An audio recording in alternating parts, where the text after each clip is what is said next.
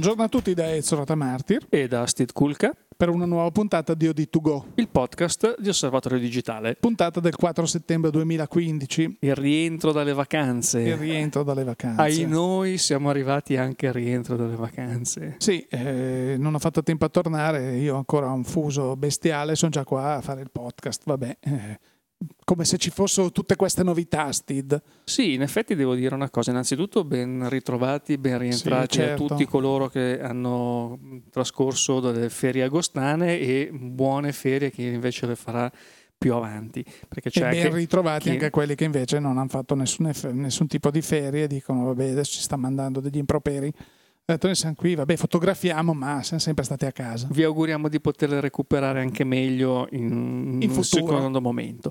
Però effettivamente questo agosto è stato molto più avaro di notizie di quello che, di quello che ci avremmo sì. pensato. Perché di qualcosa solito comunque eh. sì, agosto verso la fine qualcosa si muove, qualcosa viene annunciato. Certo, questo non è un anno da fotochina, eh, quindi no. era chiaro che saremmo stati un pochino più leggeri in quanto novità. Eh, qualche novità c'è stata mm, anche abbastanza interessante, devo dire. Certo. Quindi di queste novità ne parleremo, eh, parleremo in questa adesso, puntata sì. del podcast. E sono novità che riguardano eh, tre case. Prodotti fondamentalmente, sì. Quindi parleremo di Olympus, eh, parleremo di Canon e parleremo di Leica. Oh, molto bene. Quindi tre molto case bene. per tutti i gusti. Tutti diciamo. i gusti e tutte le tasche, come si suol dire. Molto bene. Allora... Poi ci sono anche altre novità, nel senso che comunque sono visto arrivare un sacco di comunicati stampa che parlano già del Photoshop che ci sarà di nuovo a Milano, piuttosto che di iniziative in giro per l'Italia, fotografiche e non. Quindi, ma insomma, tante cose stanno succedendo. Poi di questo parleremo magari nelle puntate a venire.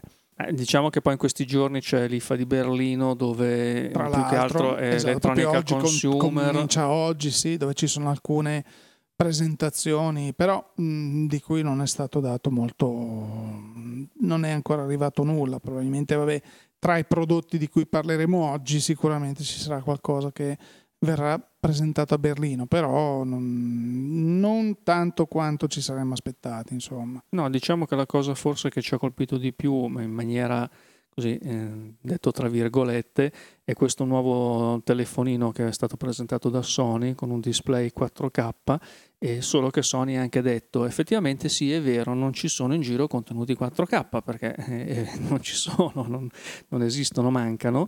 Allora cosa hanno fatto gli ingegneri Sony? Hanno in, inserito, integrato questa funzione che fa l'upscaling dei contenuti video Full HD o più bassi del 4K in modo tale che tu ti possa vedere in 4K filmati nati in risoluzioni più basse, che è un po' diciamo...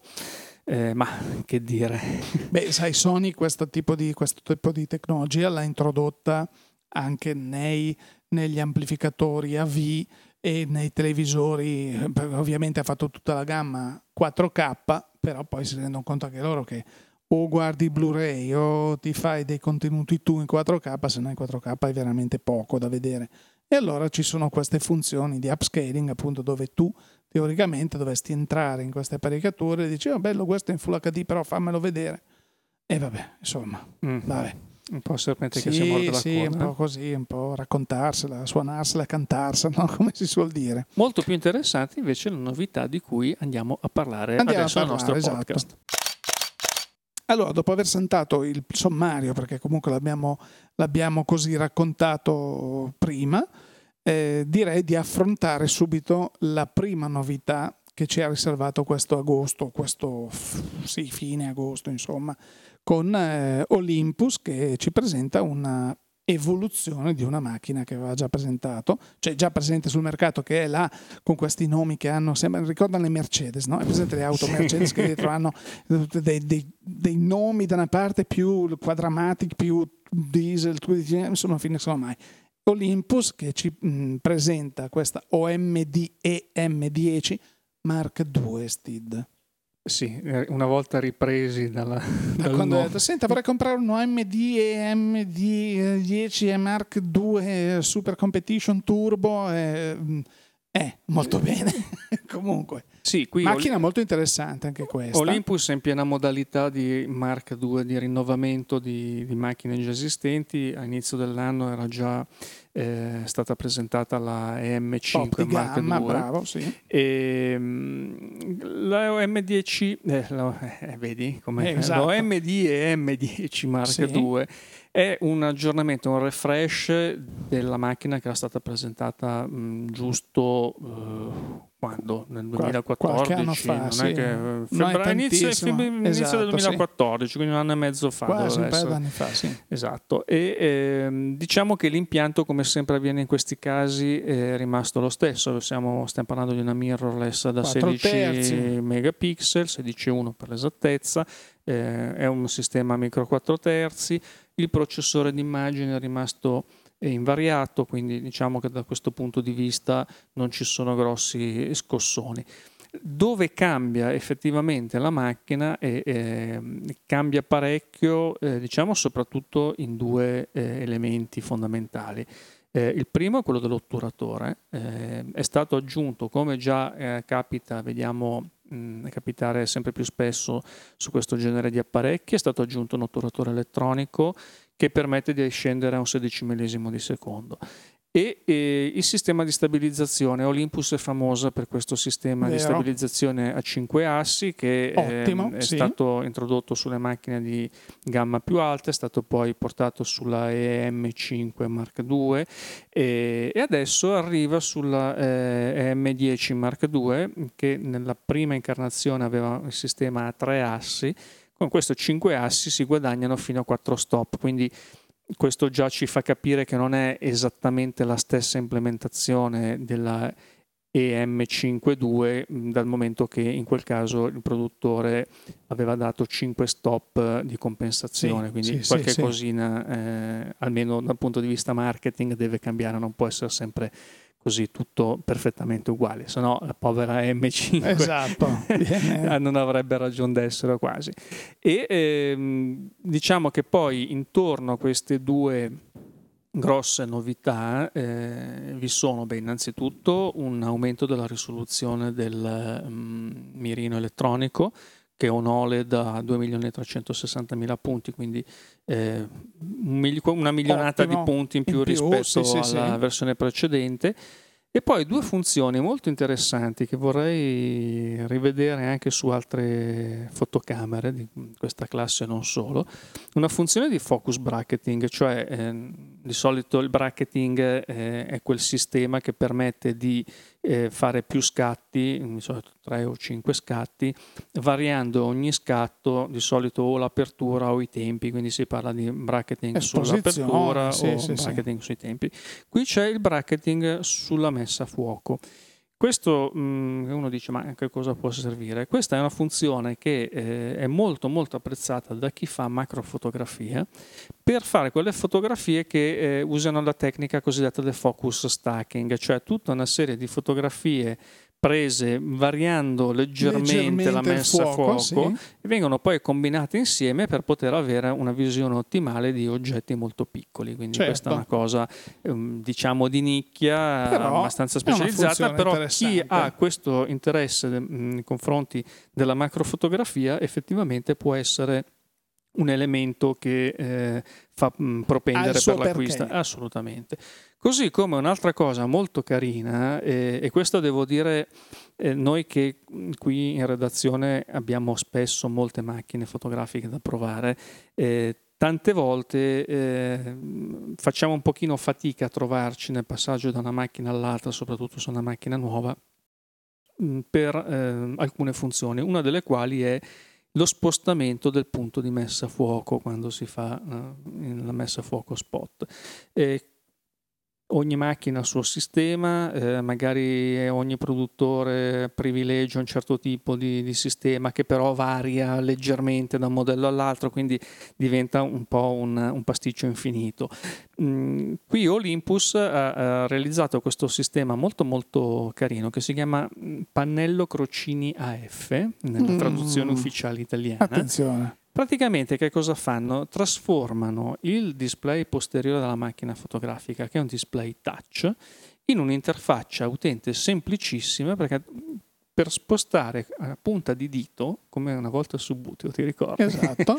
Punta a punta di, di dito, dito, si sposta il, il, punto di messa a fuoco che si desidera Molto interessante tenere. Quindi certo. proprio di una semplicità, semplicità estrema. Questo devo dire mm, complimenti a Olympus per questa sì, funzione sì, perché sì. è molto molto eh, caruccia. Ecco, invece andando mm, così a parlare dell'aspetto di questa macchina, mi ha colpito molto la vista superiore, diciamo.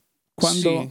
Perché mm, sono cambiate alcune cose. Sì, eh, mentre diciamo che il, così, il, design della macchina in sé è rimasto abbastanza tradizionale, tradizionale de, della linea, sì. mm, la parte superiore come devo dire succede spesso, soprattutto nel campo delle mirrorless, è che eh, da una versione all'altra, eh, che può essere da una Mark 1 a una Mark 2 o da una macchina da con un modello. un modello con un numero una cifra, modello con un numero due cifre, così cosa succede? Che qui gli ingegneri, i designer si divertono a, a cambiare eh, la disposizione delle ghiere, dei comandi, aggiungerli, toglierli sulla base poi in realtà di riscontri sul campo perché Chiaramente la progettazione di una macchina fotografica viene sempre fatta con, sulla base di panel di utenti per il primo modello, ma poi i modelli successivi si possono basare sul feedback che arriva da un mercato effettivo che chiaramente è molto più ampio e anche un po' più significativo anche in quanto a esperienza d'uso, eccetera. E qui abbiamo visto mh, sulla M10 Mark II eh, le ghiere un pochino più grandi, abbastanza spaziate, quindi comode anche per chi non ha manine da giapponese, come si suol eh, infatti, dire. Infatti, quella è un po' la limitazione delle mirrorless. Eh. Sì. molto spesso per uno come me che ha le mani molto grosse si trova un po' così in imbarazzo con queste... Mh, ghiere magari un pochino piccole, un pochino tutte insieme, ne sposti una, tocchi un'altra, invece eh, adesso tendono a spaziarle un po' di più e in questo caso, visto che è stato ridisegnato la parte superiore proprio della disposizione, con una grossa novità anche per quanto riguarda il tasto d'accensione.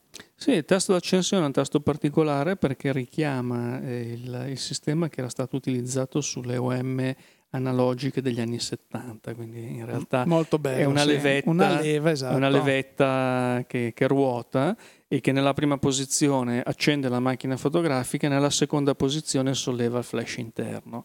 Quindi eh, con un pulsante abbiamo comodamente due, certo, due, funzioni. due, funzioni. E devo dire che questo mh, ricorda un po' i sistemi che ci sono su tante altre macchine compatte o mirrorless, dove però queste levette sono molto molto piccoline, di solito sono intorno al pulsante di accensione. Sì, è vero, è sono vero. un po' scomodine, vanno prese proprio con, con l'unghiettina. Sì, sì, Oppure ci vuole un periodo di utilizzo eh, lungo affinché si po- possa prendere veramente dimestichezza con, queste, con, questo tipo di ghiere. Invece in questo caso... Questa è bella grande, tra l'altro eh, gli è stata riservata eh, tutta la parte sinistra eh, dal, da del corpo macchina, visto dall'alto, certo. del, pseudo pentaprisma pardon, della, della, macchina e quindi diciamo tutto lo spazio comodo per, per, essere utilizzato, c'è giusto il pulsantino FN3 che è quello per l'assegnazione delle funzioni personalizzate, personalizzate sì. ma diciamo che lì eh,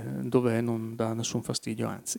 Quindi... Comunque dal punto di vista estetico una macchina bellissima come tutte le Olympus perché eh, richiamano, richiamano, i vecchi stilemi de, delle, delle delle OM come quelle non D, quelle analogiche e sono, sono, fatte molto bene, sono macchine molto tecnologicamente molto avanzate con un sacco di novità. Sì, tra l'altro devo dire che una novità molto gradita anche il prezzo di questa macchina perché è stato preannunciato in 599 euro IVA compresa eh, al pubblico nella versione solo corpo. Solo corpo. Quindi diciamo che è una macchina che se non fosse per il sensore eh, 4 terzi, eh, ma avesse il sensore un pochino più grande tipo una PSC, potrebbe essere probabilmente, almeno vista così sulla carta, eh, una concorrente temibile per macchine come la XT1 di Fuji. Mm, certo, Perché diciamo certo. che la, l'utente che hanno in mente per una macchina del genere eh, è quello. Mm, chiaramente sì. il sensore è completamente diverso. Sì, ovviamente sono... Olympus come Panasonic ha sposato la politica del, del sensore 4 terzi, micro 4 terzi, quindi vabbè, persegue questa strada, però effettivamente con funzioni sempre molto interessanti, sempre più interessanti e che strizzano l'occhio all'utente super evoluto e al professionista che magari potrebbe utilizzarla come secondo corpo, perché comunque mi sembra che abbia delle funzioni veramente molto belle. Sì, sì, sì, è una macchina senz'altro di qualità e come ne stiamo vedendo eh, uscire sempre più spesso in questo segmento. Dopo la novità Olympus parliamo però di un obiettivo, di un altro prodotto che in questo caso si tratta di un'ottica eh, di Canon. E lo facciamo così perché non parliamo spesso Steve, di obiettivi, nel senso che ne escono talmente tanti che molto spesso li lasciamo correre. Però anche se magari meriterebbe una, una puntata, meriterebbe di essere così fatta interamente su, sui discorsi delle ottiche perché molto spesso ci chiedono ma che differenza c'è tra questa e quella, almeno in linee generali.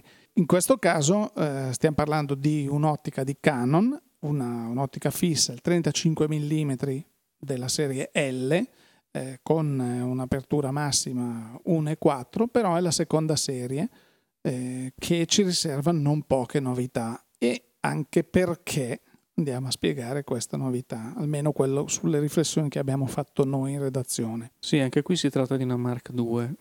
Esatto. C'è, c'è poca fantasia in, in, nei produttori. Diciamo che dopo le corse degli ultimi anni adesso si siedono su delle piattaforme ben stabili a livello sia di macchine fotografiche che di ottiche e perfezionano l'esistente. Ecco, diciamo che Canon ultimamente eh, sta mh, picchiando molto sul fatto della, della serie 2 di tante ottiche, perché negli ultimi due anni, a ragion veduta, poi vedremo il perché, hanno cominciato a upgradare anche per il 70-200 Mark II, hanno fatto il 2470 Mark II, cioè le loro ottiche della serie L più vendute.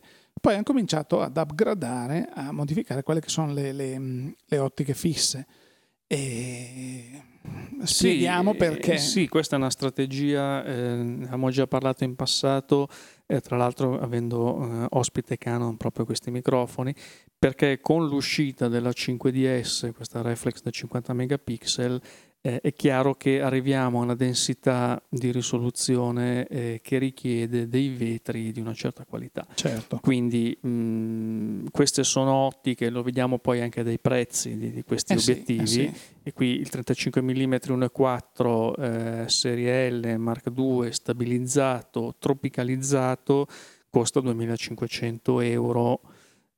IVA compresa, ma sono sempre tutto quello che vuoi, comunque contro i 1.700, 1.600, 1.700 della versione precedente. Quindi eh, ecco qui mm, Canon anche rispondendo a una critica che era stata lanciata da più parti sulla lente precedente eh, che soffriva un pochino di aberrazioni cromatiche, eh, qui ha introdotto un sistema completamente nuovo, la prima volta che viene adottato su un obiettivo Canon che eh, questa tecnologia mh, barra design eh, BR Optics, eh, BR sta per Blue Refraction, eh, riflette la luce blu eh, molto meglio di quanto non facciano per esempio gli elementi in fluorite o eh, SD Glass, Super, SD, Super UD Glass, tutte quelle sigle che siamo stati abituati a vedere eh, finora in, eh, nelle lenti di vari produttori. Quindi questo dovrebbe mh, migliorare parecchio questo tipo di di risposta eh, alla luce, anche se poi chiaramente eh, adesso vedremo l'obiettivo uscirà a ottobre. Motivo per cui si parla poco degli obiettivi, Ezio, è anche perché eh, sulla carta non è che ci siano molte differenze tra un obiettivo e l'altro. Gli obiettivi sono proprio una cosa che va provata, va vista, sì. eh, va toccata con, man- con l'occhio. Sono, do- sono d'accordo. Propria, sì. ecco. Anche perché poi al di là del fattore tecnico c'è proprio eh, l'obiettivo ancora quell'elemento che ti restituisce eh, quel sapore un po' particolare, quindi al di là della validità tecnica c'è poi proprio un gusto eh, personale, anche a seconda del tipo di fotografia che si vuole fare, del tipo di macchina che si utilizza. Per cui mm, questo è proprio un, un oggetto che va eh, scelto eh, di persona con le macchine fotografiche si può stare a parlare di risoluzioni, di risposte del sensore. È vero, ci sono le, gli grafici MTF che ti dicono, eh, ti indicano la, la, qualità di un obiettivo, ma non è mh, mm, tutta la storia. Quindi no, certo.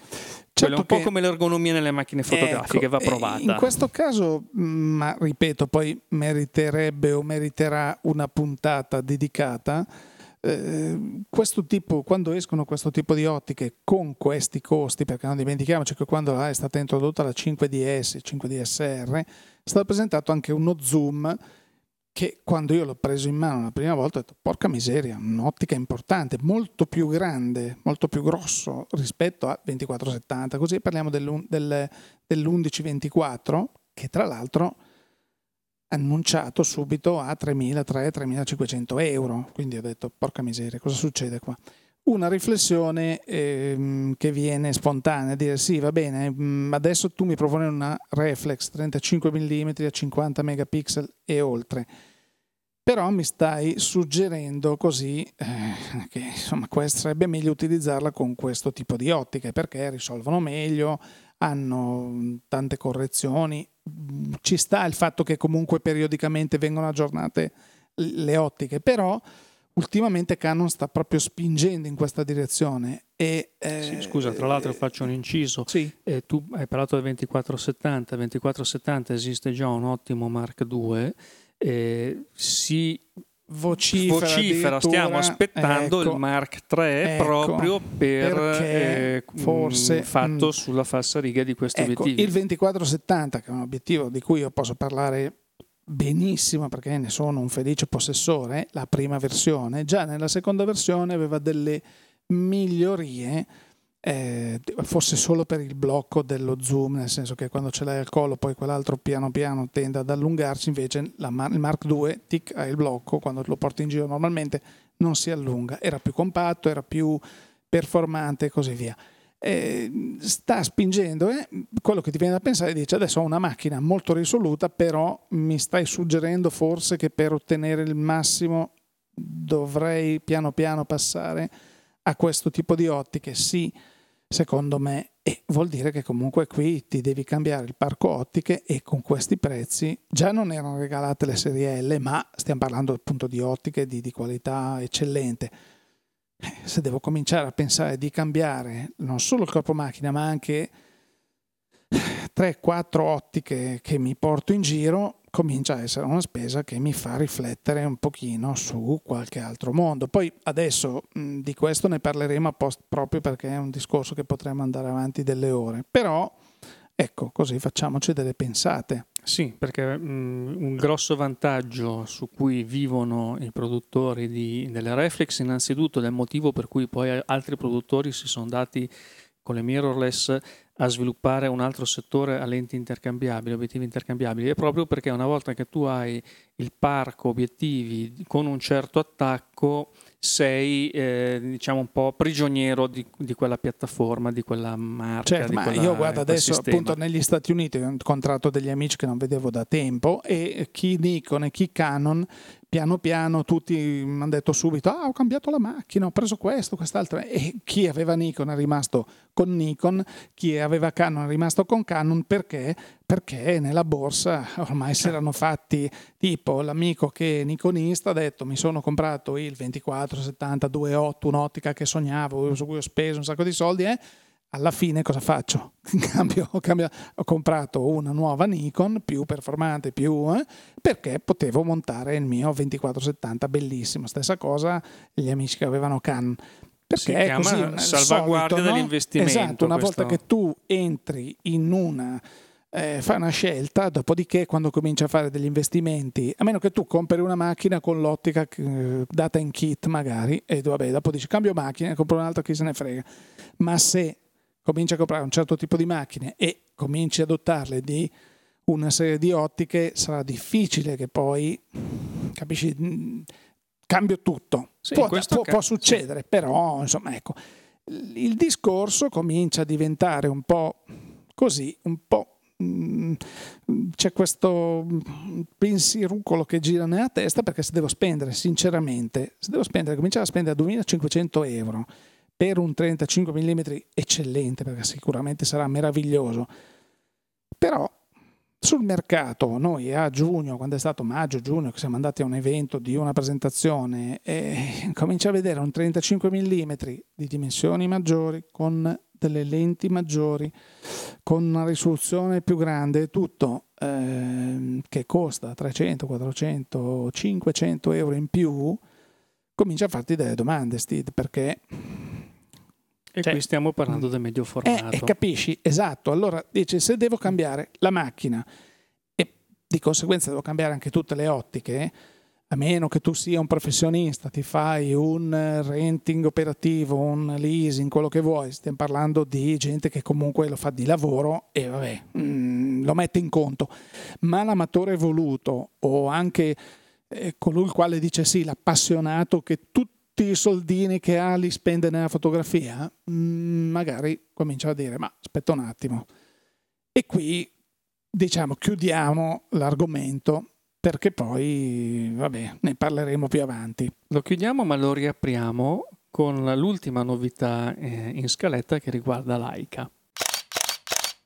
Leica, uno dei marchi preferiti dal sottoscritto, eh, che ogni tanto fa delle eh, presentazioni così ridicole, eh, non me ne voglia il nostro amico Gianluca laichista, non so se si dice così, ma insomma, eh, nonché che ci ascolta sempre e ci dice, ah ma voi parlate sempre mai di laica, tu soprattutto, eh, così non lo sa, No, non, è vero. Non è vero. Non è vero perché poi gli, gli ho spiegato a voce quando dico laica, quando fa delle porcherie commerciali, io lo dico apertamente, non lo dice nessuno perché siamo tutti qua che ci nascondiamo dietro al dito, invece io dico una porcata.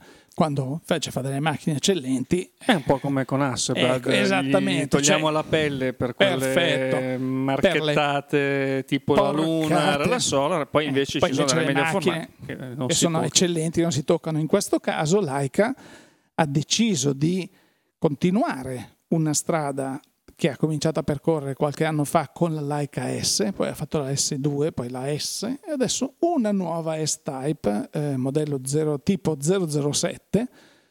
Sì, non vi fa diventare, se la comprate non vi fa diventare agenti segreti, che è una medio formato con la forma di una reflex. È una reflexona, diciamo, se la vedete dal vivo, è un eh, 50% più grande di una reflex normale, con la solita impugnatura, con la solita impostazione, e è stata lanciata proprio in questi giorni la nuova versione. Sì, la, la Leica S originale, eh, la Type 6 006, eh, risale al 2012 e ehm, qui anche in questo caso potremmo parlare di una Mark II, non si chiama S Mark II, si qui chiama anche Mark Type 3 o Mark 4 7. perché comunque è stata nel corso degli anni è stata Sì. aggiornata e rivista eh, perché comunque anche lei quando è nata ex novo mh, diciamo qualche problemino l'aveva evidenziato poi i problemini che sono stati messi a posto nel, nel corso degli anni Sì. è singolare il fatto che nel, nel lancio loro tendano sempre a dire una cosa, questa ha tanti megapixel, questo e quest'altro, qua, made in Germany. Cioè questo lo sottolineano sempre perché effettivamente tra tutto made in eh, everywhere, questa è fatta in Germania a mano ed è una cosa... Diciamo che nel, nel settore dei prodotti di precisione i tedeschi e gli svizzeri hanno il vantaggio che gli italiani possono avere sui prodotti alimentari. Ecco, Ecco, sì, sì, sì, diciamo che loro possono dirla loro, eh, vabbè. Ecco, e Eh. qui diciamo che anche qui l'impianto di base è rimasto mh, pressoché identico, quindi 37,5 megapixel di risoluzione, anche se, cosa molto importante, il sensore è passato da eh, CCD, che mi sembra che fosse il Type 6, al CMOS CMOS, della Type esatto. 7. Tant'è vero che con il CMOS eh, è aumentata anche la velocità di raffica che è di eh, 3 frame e mezzo al secondo. E quindi per una media formato, una è formato male. è, assolutamente un, un- un traguardo. E la sensibilità ISO che arriva a 12500, quindi Ecco. cominciamo a essere già... E non dimentichiamoci, eh, non dimentichiamo, ricordiamo anche agli amici che ci ascoltano che quando Osservatorio Digitale partì, e uno dei primi, primi test fu, fu, quello di una Hasselblad medio formato, e lì c'era la ghiera di sensibilità, ma c'è successo qualcosa qui, perché andava da 100 a 400 ISO con la possibilità di scendere a 50 e solo con i modelli successivi arrivò a 800. Stiamo parlando dell'H3D. H3D. E in questo caso, cioè, per il medio formato, che era una macchina intesa solo ed esclusivamente per un uso in studio con luce controllata, quelle sensibilità andavano benissimo. Oggi 12.500 ISO mm, ne abbiamo a sfare, insomma. Sì, eh, abbiamo poi eh, introdotto anche la funzione video. Tra l'altro, ecco un'altra novità tanto, molto grande. Tanto per, eh, e, e, qui abbiamo eh, sia il video Full HD che il video 4K che mm, eh, grazie sempre, sempre al CMOS, adesso, grazie sempre... Vediamolo sempre alla luce del fatto che è una medio formato, esatto, quindi tanto esatto, per esatto, capire esatto. come, come girano le cose. E, ehm, allora, io mi riallaccerei un attimino al discorso che facevamo prima quando parlavamo dell'obiettivo eh, 35 mm di Canon eh, e gli altri 35 mm esatto, eh. un poco più costosi. Perché allora qui stiamo parlando di Leica, quindi quando eh, si parla di un prezzo previsto al pubblico eh, sopra 18.000 euro 18.000 euro 17.000 dollari negli Stati Uniti perché lì qualcosina di meno costa eh, possiamo, sapendo che Leica possiamo fare la tara, cioè una macchina del genere, un altro produttore eh, la potrebbe presentare, um, non diciamo quanto meno, ma insomma... A un pezzo meno. Possiamo vedere sui listini qual sì, è sì, il sì, rapporto tra Leica e, e, le altre case. Quindi mh, effettivamente non credo che manchi molto al momento in cui qualcuno eh, presenterà finalmente sul mercato una medio formato che non costi 18.000, 25.000, esatto. 30.000 euro, che poi per carità sono macchine che eh, meritano Hanno la loro ragione, mm, sicuramente. Però si può fare qualcosa di diverso pur mantenendo certi aspetti, certe caratteristiche della medio formato che eh, ingolosiscono il fotografo che eh, vuole fare un certo tipo di fotografia e allora effettivamente siccome poi qui eh, insomma, il, mondo e il mercato viene, vengono dettati dal marketing eh, se ci fosse ipoteticamente un produttore che riuscisse a buttare fuori una medio formato a prezzi Vogliamo dire 5.000, 6.000, 7.000 euro? Ah, guarda, per esempio, mh, mm, Pentax Pentax con, con la sua 645 Plus, eh, così mm, che non ha avuto fortuna fino ad oggi, anche perché comunque all'inizio ha avuto qualche problema e poi bisogna sempre far digerire alla gente un formato diverso. Però siamo intorno ai 10.000 euro che sono ben lontani con l'ottica, siamo ben lontani da queste cifre e abbiamo tutto tutto il parco ottiche Pentax che possono essere usate anche quelle vecchie, che possono essere usate con questo tipo di macchina. È presumibile che, non dimentichiamo, tra un anno ci sarà fotochina, proprio adesso, in questi giorni.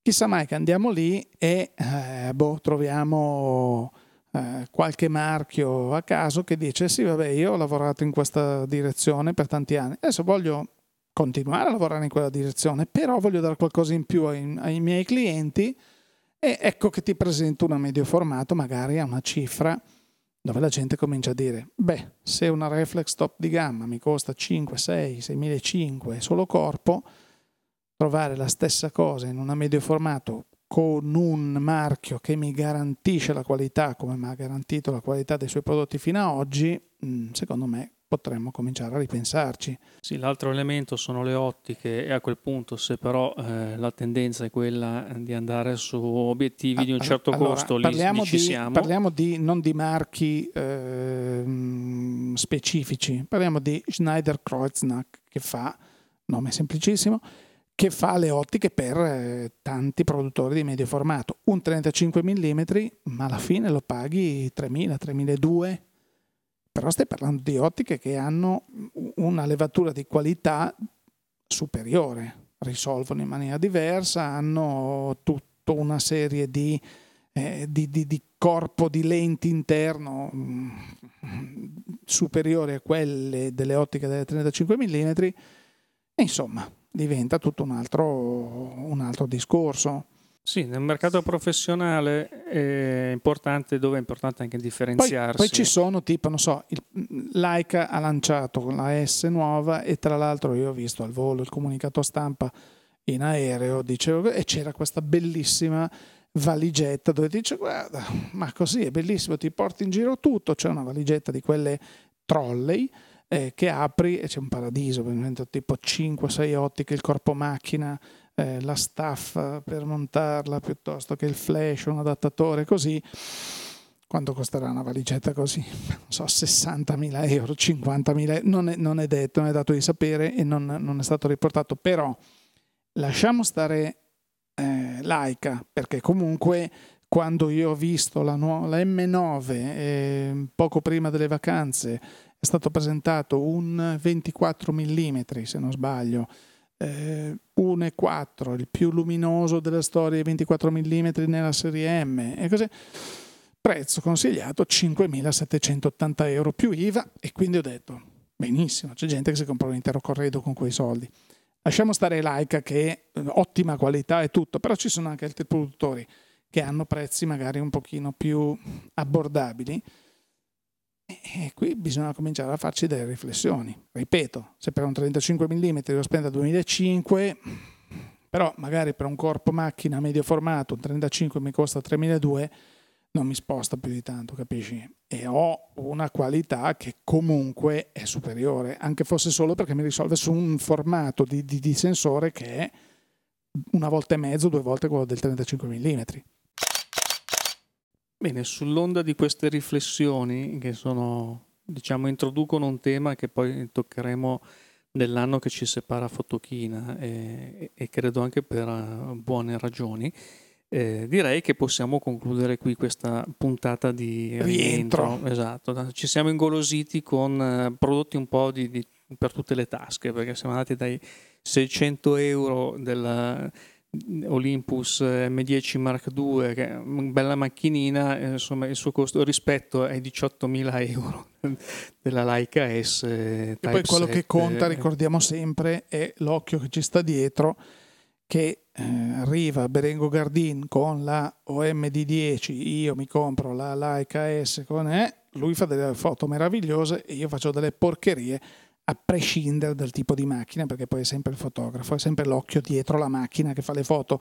Non illudiamoci mai di dire, ah sì, l'Olympus bellina, ma sì, ma cosa vuoi che sia una micro 4 terzi, poi fa delle foto meravigliose, se sei capace.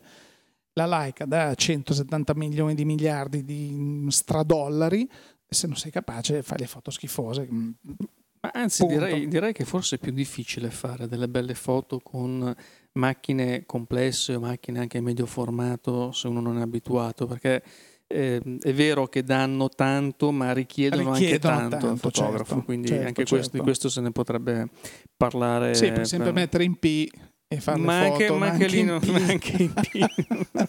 Forse solo per, il, per, la gestione del file RAW che poi ti produce, che sono grandi Sì, ma, ma, tutto, anche l'angolo visivo che non è quello a cui magari tu sei abituato, eh, perché eh, insomma il micro 4 terzi non è quello della PSC, che non è quello del full frame, che non è quello del medio formato, quindi anche quello eh, cambia a parità di, di sì, focale. Sì, quello eh, che, quindi... che, ci sentiamo di consigliare è provate, andate in un negozio di fiducia, provate, cercate di capire, soprattutto se siete all'acquisto di una prima macchina un po' evoluta, perché anche quest'estate ho avuto modo di parlare con tanta gente, mi diceva vorrei passare una macchina, devi consigliarmi perché hanno tutte le Ixus o le Coolpix e a un certo punto dicono sì, adesso sono arrivato che sono impiccato perché più di tanto non riesco a trarci, quindi voglio passare alla Reflex.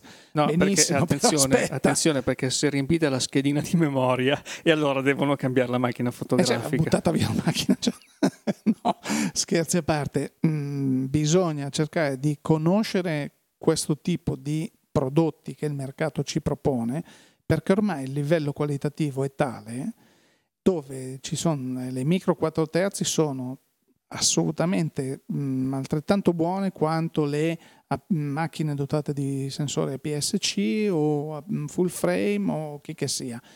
Eh, bisogna cercare di capire, di trovare quella che è la macchina che meglio eh, aderisce alle tue necessità, capito? Perché anche la dimensione del corpo eh, fa la differenza. Per cui, sì, le differenze ecco. restano, ma sono un po' più eh, sparse all'interno dell'esperienza d'uso esatto, del, esatto. e del tipo di fotografia che si vuole fare, perché poi c'è anche la gamma dinamica Ma eh, per che un sensore Dio, in grado eh, di Steve, corriamo dietro sempre ah, tante questa cose. macchina fa 8 scatti al secondo benissimo tu che fotografia fai no niente faccio ritratti oppure panorami che ti frega di avere 8 scatti al secondo eh, rendiamoci conto io preferisco fare foto di moda in movimento sport vado a vedere mio figlio che gioca a pallone oppure eh, allora magari hai bisogno di una macchina che abbia uno scatto a raffica piuttosto importante sono sempre scelte che vanno fatte.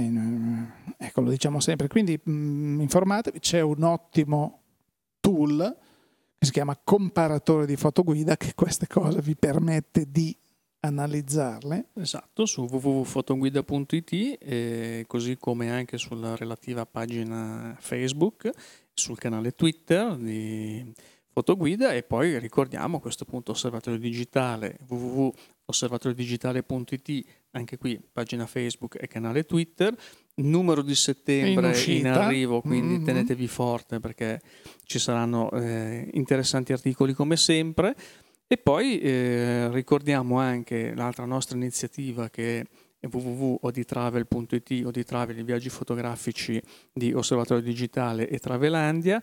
Eh, saremo a Rimini al TTG del prossimo mese per eh, presentare il nuovo programma eh, di destinazioni per il 2016, quindi chi è del settore, visto che TTG è una fiera professionale, chi del settore vuole venirci a trovare eh, noi saremo tutte lì. le domande del caso. E poi vabbè, il nostro podcast OD2Go ritorna in cadenza settimanale come dopo le di vacanze, consueto. Dopo, qua. e quindi il 11, venerdì 11 settembre ci ritroverete di nuovo ai microfoni per una nuova eh, puntata. Speriamo dove... ci sia qualche novità però.